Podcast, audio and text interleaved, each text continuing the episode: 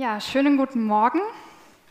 Ich weiß nicht, wer es schon entdeckt hat. Wir haben hier heute Morgen auf der Bühne eine Krippe. Wer von euch baut zu Weihnachten oder vielleicht auch jetzt schon den ganzen Advent auch eine Krippe zu Hause auf? Ja, das sind ganz schön viele. Und ich persönlich liebe das auch. Ähm, bei uns zu Hause war und ist es bis heute auch eine ganz wichtige Tradition. Und ihr seht hier gleich die Weihnachtskrippe der Familie Gabrisch. Ähm, mein Papa hat nämlich ähm, früher mal aus Ton ähm, den Stall getöpfert und hat dann noch eine Dachkonstruktion mit Holz und Stroh draufgesetzt. Ich glaube, naja, werdet ihr gleich noch sehen. Und ähm, er hat dann jedes Jahr liebevoll diese Krippe aufgebaut. Und eigentlich je älter er wurde, desto liebevoller. Da kam dann Sand unten rein, dann die ganzen geschnitzten Holzfiguren. Ähm, die ähm, Krippe hatte auch Strom und dann flackerte da in dem Stall eine Laterne und die Hirten hatten sogar ein Lagerfeuer, wo man sich dran wärmen konnte. Und genau, hier seht ihr das. Und äh, er hat die dann immer am 24. aufgebaut und ist dann an dem Tag auch noch rausgegangen, hat Moos geholt und hat es drapiert und Zweiglein und äh, kleine Blüten, die man noch so gefunden hat. Ähm, genau, und als Kind habe ich das geliebt, äh, habe ich da auch immer gerne mit den Figuren gespielt. Ähm, Unsere Katze hat eines Jahres sich auch gefreut über den Sand, der da war, weil sie hat es dann als Katzenklo missbraucht. Und ähm, genau, mein Papa ist vor einigen Jahren gestorben, aber heute führe ich immer diese Tradition weiter und baue die Krippe am 24. auf. Und ich finde es was Wunderschönes. Ich finde Krippen wirklich eine tolle Sache an Weihnachten, weil sie uns einfach an diese Weihnachtsgeschichte erinnern und sie uns nochmal ja, wirklich bildlich vor Augen führen. Aber manchmal haben diese Krippen vielleicht auch die Gefahr, dass sie das, was an Weihnachten passiert ist vor 2000 Jahren in Bethlehem, dass sie das so ein bisschen verniedlichen, verharmlosen, dass sie das kleiner machen, als es ist, wie hier vielleicht diese Krippe so 20 mal 30 Zentimeter und das ist dann Weihnachten. Und ähm, umgekehrt kann aber eine Krippe, wenn wir sie sehen, ein Fenster sein, glaube ich, in eine viel, viel größere Dimension ähm, für uns und eine Erinnerung sein, dass dieser große, unendliche Gott in unsere kleine irdische Wirklichkeit eingebrochen ist. Und darum soll es heute gehen. Und genau, wir beschäftigen uns seit jetzt zwei Wochen mit dieser Bibelstelle in Jesaja 9 und ich lese sie nochmal auch von Anfang an mit dem Kontext ab Vers 1. Das Volk, das im Finstern wandelt, sieht ein großes Licht. Und über denen, die da wohnen im finstern Lande, scheint, freut man sich, wie man sich freut in der Ernte, wie man fröhlich ist, wenn man Beute austeilt. Denn du hast ihr drückendes Joch, die Jochstange auf ihrer Schulter und den Stecken ihres Treibers zerbrochen wie am Tage Midians. Denn jeder Stiefel, der mit Gedröhn dahergeht und jeder Mantel durch Blut geschleift, wird verbrannt und vom Feuer verzerrt. Es geht also in dieser Stelle darum, dass das Volk, das in Finsternis lebt, dass es ein großes Licht sieht und dass äh, das drückende Joch zerbrochen wird, dass die Bedrängnis, die Verzweiflung und die, Unterdrückung ein Ende haben werden. Und die Frage ist ja, warum? Warum passiert das alles? Warum ähm, geht dieses Licht auf? Und Vers 5 gibt uns dann die Begründung dafür. Denn uns ist ein Kind geboren. Ein Sohn ist uns gegeben und die Herrschaft ist auf seiner Schulter. Und er heißt Wunderrat, Gottheld, ewig Vater, Friedefürst. So hat es Luther so schön übersetzt. Und dieses Kind, diesem Sohn, dem die Herrschaft übertragen wurde, und wir wissen, dass hier von Jesus die Rede ist, das hat Namen. Und das sind keine Eigennamen, so wie Karl Otto und Horst, sondern das sind Königstitel. Ähm, und Königstitel, ähm, die wurden damals einem König bei seiner Thronbesteigung verliehen. Und sie haben quasi sein Regierungsprogramm ausgedrückt, also das, was er in seiner Regentschaft verkörpern würde und leben würde. Und in meiner Vorbereitung auf die Predigt, als ich mich eigentlich ein bisschen über Königstitel informieren würde, bin ich über eine sehr interessante Webseite gestolpert. Und zwar seht ihr die hier gleich hinter mir, das ist die Webseite Adelstitel kaufen. Und da kann man sich für nur 79 Euro einen Königstitel kaufen, inklusive Urkunde und eigenem Wappen. Und wer da noch nicht von diesem Schnäppchen überzeugt ist, da gibt es dann noch einen schönen Werbetext, warum einen Königstitel kaufen. Und da heißt es, wer nicht das Glück hat, in eine Königsfamilie hineingeboren zu werden, der wird für gewöhnlich niemals ein König werden können. Mit einem kleinen Trick jedoch kann jeder ein König werden, einfach einen Königstitel kaufen. Wenn Sie sich einen Königstitel kaufen, können Sie zum Beispiel König von Liechtenstein-Kastelkorn werden. Einen Königstitel kaufen ist in Deutschland legal. Gut zu wissen. Diesen Titel darf man anschließend zum Beispiel als Künstlernamen tragen, den man sogar in seinen Personalausweis eintragen lassen kann. Dadurch kann man sich fortan beispielsweise Hans-Peter König von Dornberg nennen. Und jetzt kommt's. Ein solcher Titel im Namen lässt viele Mitmenschen vor Ehrfurcht erstarren. Kaufen Sie jetzt Ihren persönlichen und individuellen Barontitel für sich oder verschenken Sie diesen beliebten Artikel als personalisiertes und ausgefallenes Geschenk. Also, falls ihr noch Weihnachtsgeschenke sucht, das war jetzt die kostenlose Geschenkeberatung so äh, mitten in der Predigt und mit dem Code Silke123 bekommt ihr noch 10%. Nein. Ähm, Spaß beiseite. Jesus hat sich diese Königstitel nicht erkauft für 79 Euro im Internet. Er hat sie sich auch nicht erarbeitet oder durch dubiose Methoden erschlichen. Als ich mich jetzt nochmal in diese Stelle hinein vertieft habe, fand ich es spannend zu sehen, dass die Herrschaft auf seiner Schulter ist, also oder ruht. Das heißt, der hilflose Säugling in der Krippe, der trägt bereits die Herrschaft, die dann im nächsten Vers, im Vers 6, als groß beschrieben wird. Und da ist Jesus wirklich einzigartig, weil von Anfang an steht dieses sein Regierungsprogramm fest. Und am Ende lässt uns nicht sein Titel vor Ehrfurcht erstarren, sondern wirklich das, was er gelebt und verkörpert hat. Und im Übrigen ähm, ist es auch so, dass tatsächlich jeder Teil einer Königsfamilie werden kann, nämlich der Königsfamilie von Jesus, ohne auch, dass er sich für 79 Euro das kaufen muss. Und wir haben uns in den letzten zwei Wochen schon angesehen, dass, äh, was es heißt, dass Jesus als Wunderrat und als Gottheld regiert. Und heute geht es um den Ewigvater. Und wenn ich bisher diese Stelle gehört oder gelesen habe, dann habe ich bei Ewigvater immer sofort an Gott als den liebenden, ewigen Vater im Himmel gedacht. Aber hier geht es ja wirklich um Jesus. Und ich habe mich gefragt, warum wird jetzt eigentlich hier Jesus als ewig Vater beschrieben? Ist das einfach alles nicht so wichtig wegen der Dreieinigkeit oder so? Ähm, aber ich glaube, dass das hier ganz bewusst ist, dass Jesus als ewig Vater beschrieben wird. Und mir sind drei verschiedene Punkte wichtig geworden, die ich heute gerne mit euch teilen möchte, warum Jesus dieser ewig Vater ist. Ähm, was hier Luther als ewig Vater übersetzt hat, das steht im Hebräischen Abiat und das kann man übersetzen als Vater der Ewigkeit oder auch Vater der Beständigkeit. Das heißt, Vater wird hier also eigentlich in einem etwas übertragenen Sinne gebraucht, ähm, dass Jesus der Urheber, der Ursprung oder auch die Quelle der Ewigkeit ist. Und er ist auch der Erhalter der Ewigkeit. Es hat also etwas mit ihm begonnen, was für immer andauern wird. Und die Frage ist, was jetzt eigentlich Ewigkeit genau meint. Der Duden, der sagt dazu, Ewigkeit ist die ewige Dauer, Unvergänglichkeit, das jenseits der Zeit liegende. Und Wikipedia definiert, unter Ewigkeit oder etwas Ewigen versteht man etwas, das weder einen zeitlichen Anfang noch ein zeitliches Ende besitzt, beziehungsweise unabhängig von dem Phänomen Zeit existiert. Das heißt, wenn Jesus der Urheber der Ewigkeit ist, dann ist vor und nach ihm niemand. Jesus steht als Gott wirklich als außerweltliche Größe von Raum und Zeit und ähm, wir hingegen als seine Schöpfung, wir sind daran gebunden. Und Jesus ist ausdrücklich von aller Vergänglichkeit ausgenommen und steht in einem kategorial anderen Verhältnis zur Zeit.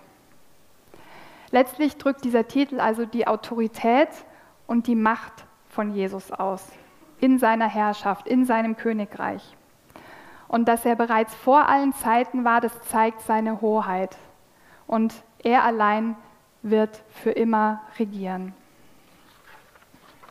Das heißt, Jesus wurde zwar vor 2000 Jahren in einem Stall geboren, wie es uns auch diese Krippe zeigt, aber er war schon viel länger. Und das steht auch in der Bibel immer wieder. Und ich will da drei verschiedene Bibelstellen kurz mit euch anschauen. Zum einen gibt es eine andere sehr bekannte Weihnachtsprophetie und das ist die von Micha. Der hat ungefähr zur selben Zeit wie Jesaja 700 vor Christus in Jerusalem gewirkt. Und da heißt es: Und du, Bethlehem Ephrata, dass du klein unter den Tausendschaften von Juda bist. Aus dir wird mir der hervorgehen, der Herrscher über Israel sein soll. Und seine Ursprünge sind von der Urzeit, von den Tagen der Ewigkeit her. Also auch Micha sah schon, dass der Herrscher über Israel bereits vor allem anderen war, von der Urzeit her.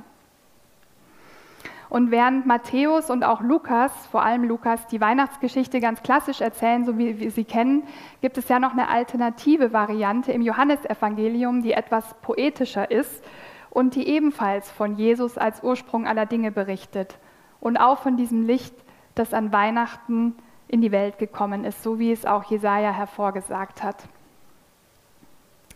Im Johannesevangelium heißt es direkt im, im, ersten Kapitel, am Anfang war das Wort, das Wort war bei Gott und das Wort war Gott. Der, der das Wort ist, nämlich Jesus, war am Anfang bei Gott. Durch ihn ist alles entstanden. Es gibt nichts, was ohne ihn entstanden ist. In ihm war das Leben und dieses Leben war das Licht der Menschen. Das Licht leuchtet in der Finsternis und die Finsternis hat es nicht auslöschen können. Und als drittes will ich noch kurz eine Stelle im Hebräerbrief mit euch lesen, die auch viele Parallelen, also ganz ähnliche Begriffe und Bilder verwendet wie die Stelle im Jesaja. Und zwar ist da von Jesus als dem Sohn die Rede und was über ihn gesagt ist. Aber von dem Sohn Gott Dein Thron währt von Ewigkeit zu Ewigkeit, und das Zepter der Gerechtigkeit ist das Zepter deines Reiches. Du hast geliebt die Gerechtigkeit und gehasst die Ungerechtigkeit. Darum hat dich, o oh Gott, dein Gott gesalbt mit Freudenöl und keinen deiner Gefährten. Und du, Herr, hast am Anfang die Erde gegründet und die Himmel sind deiner Hände Werk. Sie werden vergehen, du aber bleibst. Und sie werden alle veralten wie ein Gewand, und wie ein Mantel wirst du sie zusammenrollen. Wie ein Gewand werden sie gewechselt werden. Du aber bist derselbe, und deine Jahre werden nicht aufhören. Hier ist also auch von Jesus die Rede als dem Sohn, der von Anfang an war und dessen Thron für immer Bestand haben wird. Alles andere wird vergehen, er aber wird für immer bleiben und er wird derselbe sein. Und ich finde, wenn wir diese Königstitel von Jesus in Jesaja 9 lesen und besonders diesen ähm, hier mit ewig Vater, dann wird für mich eines sehr deutlich, dass wir Weihnachten nicht nur auf das süße, niedliche Baby in der Krippe reduzieren können, so mit roten Pausbäckchen oder wie es dann auch in dem Weihnachtslied Stille Nacht heißt, ähm, als auf den holden Knaben im lockigen Haar. Weihnachten ist viel, viel mehr weil Weihnachten heißt, dass der Ewige in diese vergängliche Welt gekommen ist. Und er ist gekommen, um uns den vergänglichen Ewigkeit zu schenken. Weihnachten heißt, dass der Ewige in diese vergängliche Welt gekommen ist. Und er ist gekommen, um uns den vergänglichen Ewigkeit zu schenken. Und ich finde, das verändert wirklich alles.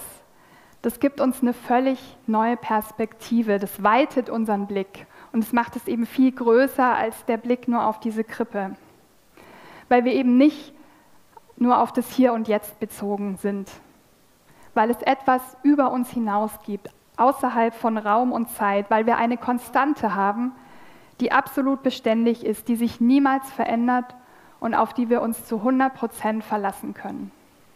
Denn Jesus Christus ist derselbe, gestern, heute und in alle Ewigkeit. Wir haben einen Bezugsrahmen außerhalb von dieser Welt und dieser Zeit. Und mir persönlich gibt es eine unglaubliche Sicherheit, weil egal was passiert, diese Konstante ist da. Mit ihm geht es weiter. Weil Gott Bestand hat, habe auch ich Bestand. Er regiert. Und ich musste an äh, mein Weihnachtsfest im letzten Jahr denken. Ich bin dann ein ta paar Tage vor Weihnachten nach München gefahren, um Weihnachten mit meiner Mutter zu feiern. Aber meine Mutter hatte eine Lungenentzündung und musste dann ins Krankenhaus. Und sie war dann auch am 24. noch dort.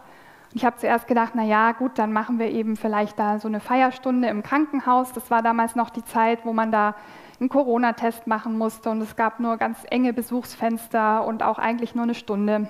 Aber ich habe gedacht, naja, machen wir irgendwie das Beste draus, habe äh, ein paar Geschenke und Plätzchen zusammengepackt.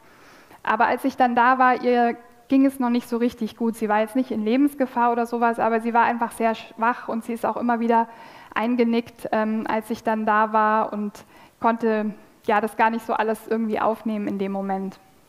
Und ich bin dann ja nach der Zeit ähm, im Krankenhaus heimgefahren. Die Krippe hatte ich aufgebaut ähm, und genau war dann noch in einem Gottesdienst und dann ja saß ich erstmal da alleine in der Wohnung in München und ja, es war, wie ihr euch vorstellen könnt, nicht so, wie ich mir mein Weihnachten gewünscht oder vorgestellt hätte.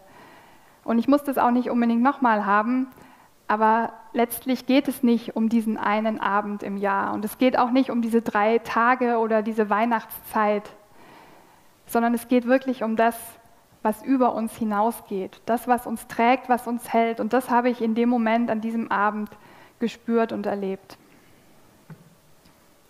Und ich stelle mir das letztlich so vor, gerade wenn ich auch so eine Krippe wie diese hier sehe, dass an Weihnachten wie so der Anker ausgeworfen wird, von der Ewigkeit hinein in unsere Zeit. Und sichtbar für uns ist vielleicht erstmal nur diese Krippe, aber wir können dann wie diesen Anker, der ja eine Schnur hat, nachverfolgen nach oben und es eröffnet sich die Ewigkeit für uns, diese weit größere Dimension.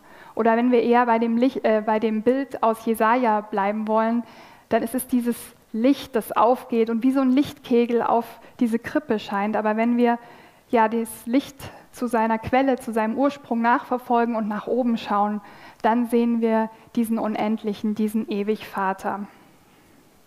Und die Frage ist, wo brauchst du gerade heute diesen Perspektivwechsel hin zur Dimension der Ewigkeit?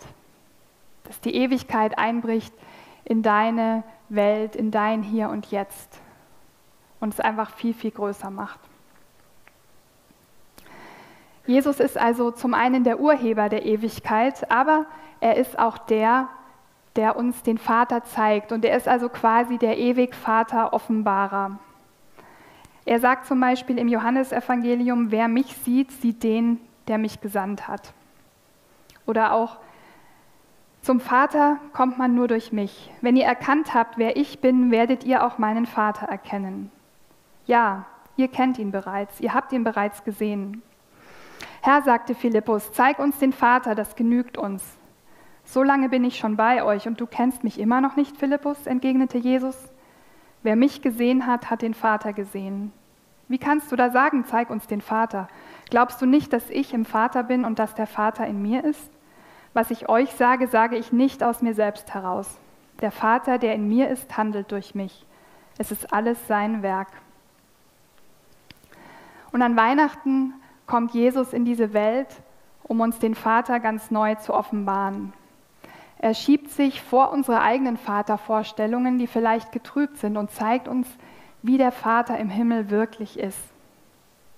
Er bringt uns zum Vater und zeigt uns, dass Gott absolut beständig ist, dass er verlässlich ist, dass er sorgt für uns, dass er nicht nur sporadisch da ist, sondern immer. Er hält seine Versprechen und er ist zu 100 Prozent verlässlich. Er ist zu 100 Prozent für uns. Und wieder geht über dieser Krippe wie so ein Fenster in eine andere Dimension auf.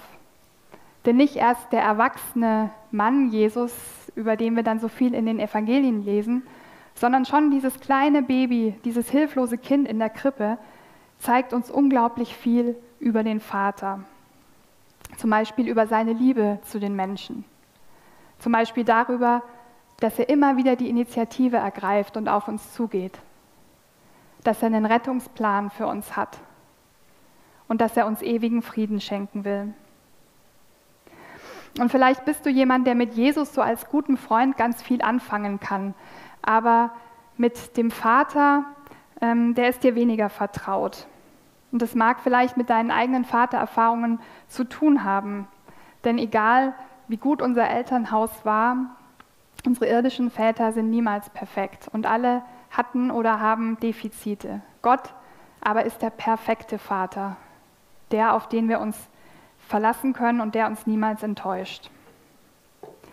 Und du kannst diese Weihnachtszeit deshalb auch diesen Blick auf die Krippe mit Jesus als ewig Vater zum Anlass nehmen, um dir eine neue Vateroffenbarung schenken zu lassen, um neu zu entdecken, wie Gott der Vater tickt und dich ihm ganz neu anzuvertrauen. Und wenn ich gesagt habe, du kannst die Weihnachtszeit dazu nutzen, dann geht es natürlich noch weit darüber hinaus. Ich weiß nicht, wie es euch geht. Ich persönlich mache mir manchmal so einen Stress, dass ich das Gefühl habe, die Weihnachtszeit muss ganz besonders innig irgendwie mit Gott und mit Jesus sein. Und dann ist plötzlich der 27.12. und ich stelle fest, das war jetzt aber irgendwie alles andere als das und so gar nicht. Und dann habe ich das Gefühl, ich habe was verpasst und muss jetzt wieder bis zum nächsten Jahr warten, bis ich da sozusagen eine neue Chance bekomme. Aber Weihnachten ist keine exklusive Zeit sondern eigentlich der Start von etwas, was viel, viel größer ist und was nicht nur das ganze Jahr, sondern bis in Ewigkeit dauert. Und ja, dieses Kind in der Krippe kann dir wirklich helfen, den Vater ganz neu kennenzulernen. Und vielleicht ist es eine Frage, die du dir in den nächsten Tagen stellen kannst. Wie ja, kannst du den Vater ganz neu kennenlernen, wenn du auf dieses Kind schaust? Jesus ist also erstens der Urheber der Ewigkeit, aber zweitens ist er auch der, der uns den ewig Vater offenbart, den ewigen Vater im Himmel. Und als drittes, denke ich, kann man auch von Jesus als ewig Vater sprechen, weil er durchaus auch eine Art Vaterfunktion für uns hat. Denn durch ihn und seinen Tod am Kreuz können wir Gottes Kinder werden. Er ist also in dieser Hinsicht vaterähnlich. Er kam zu seinem Volk, aber sein Volk wollte nichts von ihm wissen. All denen jedoch, die ihn aufnahmen und an seinen Namen glaubten, gab er das Recht, Gottes Kinder zu werden. Wenn wir an seinen Namen glauben, dann dürfen wir Gottes Kinder werden.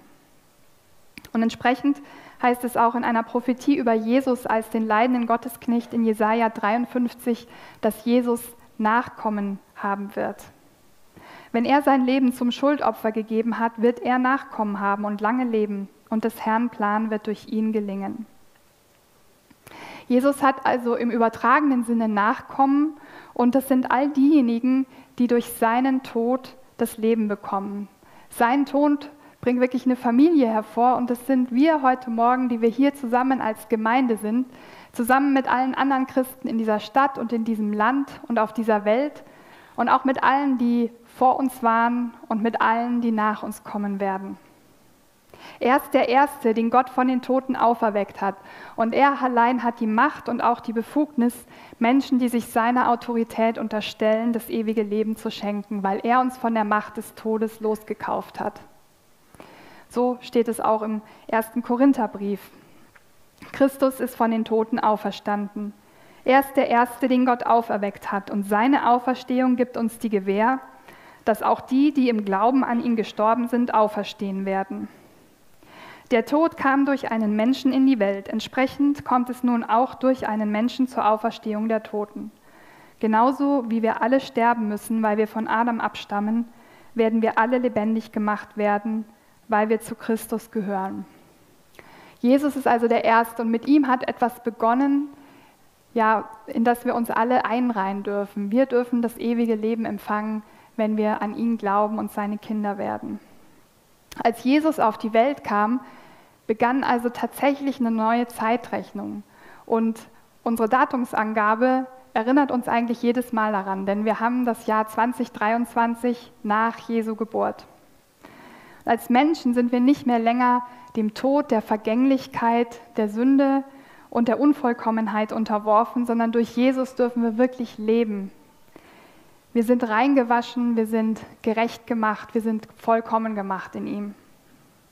Und auch da haben wir wieder diese unglaubliche Dimension, die weit über eine Hausgeburt irgendwo auf dem Land vor 2000 Jahren hinausgeht, weit über diese idyllische Krippenszene.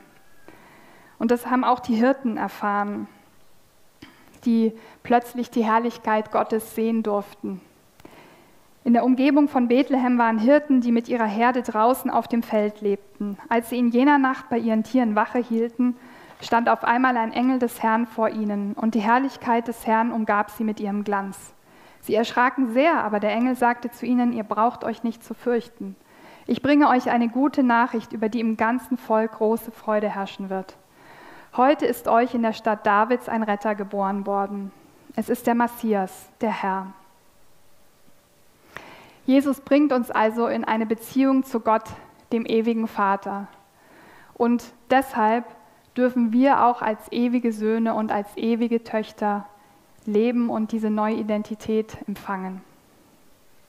Und es gibt ja verschiedene Weihnachtslieder, die uns dazu einladen, zur Krippe zu kommen. Und ja, wir dürfen zur Krippe kommen und wir sind eingeladen, wenn wir dort sind, wirklich etwas zu sein, nämlich Söhne und Töchter Gottes. Und wenn du diese Einladung noch nicht angenommen hast, dann ist heute die Möglichkeit, ein Kind Gottes zu werden. Dann kann heute der Start in dieses Leben werden mit der Perspektive Ewigkeit, mit dieser verlässlichen Konstante, die dich niemals enttäuschen wird. Und alle wir, die wir schon die Kinder Gottes sind, können ganz neu auch für dieses Geschenk dankbar werden.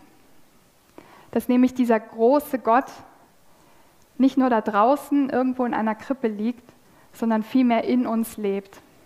Und wir dürfen seine Krippe sein.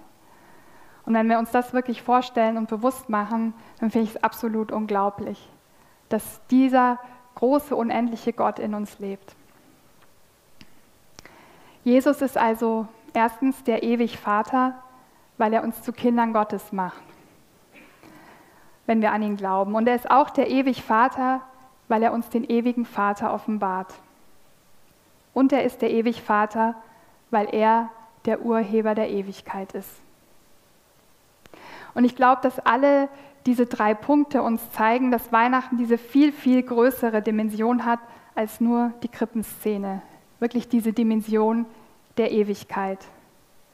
Dass es uns viel mehr zu sagen hat und dass wir an Weihnachten wirklich etwas erleben dürfen, mit dem Gott, der Zeit und Raum übersteigt. Und Weihnachten heißt nicht, dass alles so rosarot überzogen ist wie mit so einer Plätzchenglasur oder alles so fein hübsch überzuckert wie in so einer idyllischen Schneeszenerie. Das heißt nicht, dass alles gut, heimelig und wunderbar ist.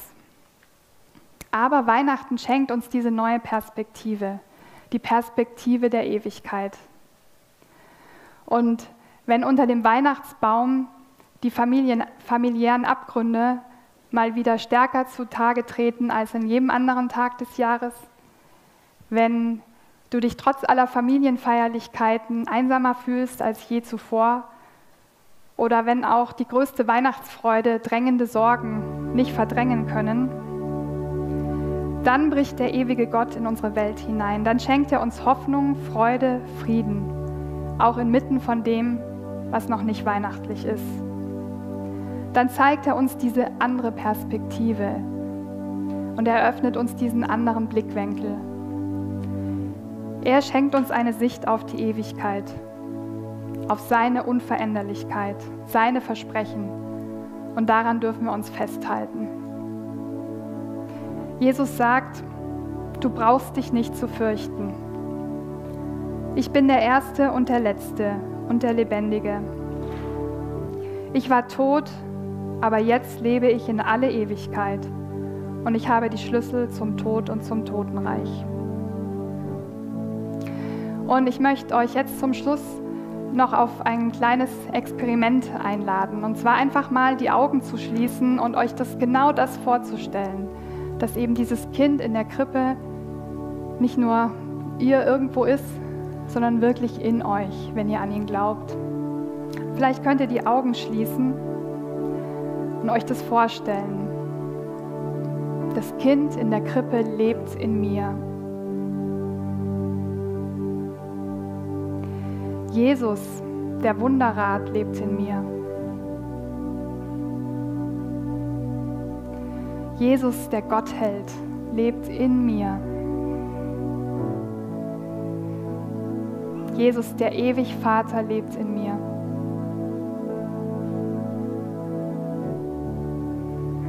Und Jesus, der Friedefürst, lebt in mir. Der König der Ewigkeit lebt in mir.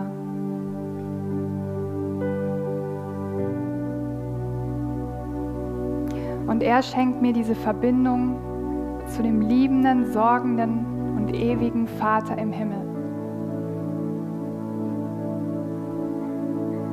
Nichts und niemand kann diese Verbindung zerstören, weil sie ewig ist.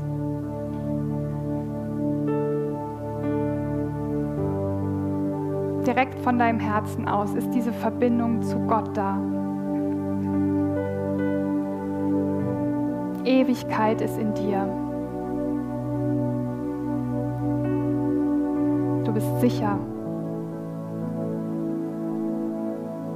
Du bist gehalten.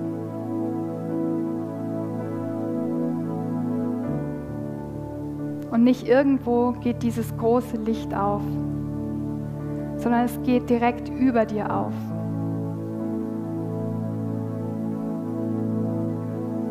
Es geht direkt in dir auf. In dir wird alles hell.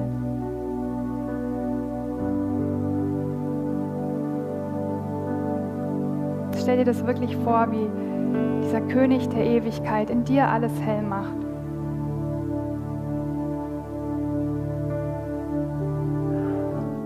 Brauchst dich nicht zu fürchten. Es gibt jemanden, der vor dir war und es gibt jemanden, der nach dir kommt. Und in seinen Armen bist du gehalten. Er überspannt alles. Der, der in dir lebt, regiert in Ewigkeit. Und die Herrschaft ruht auf seiner Schulter.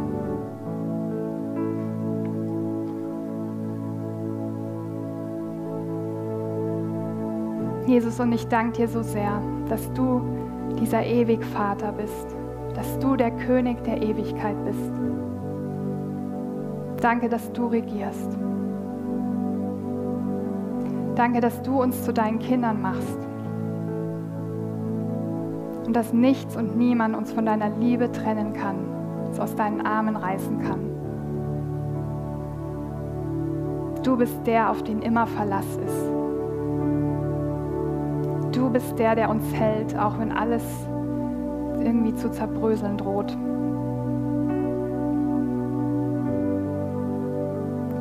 Und wir wollen uns dir anvertrauen.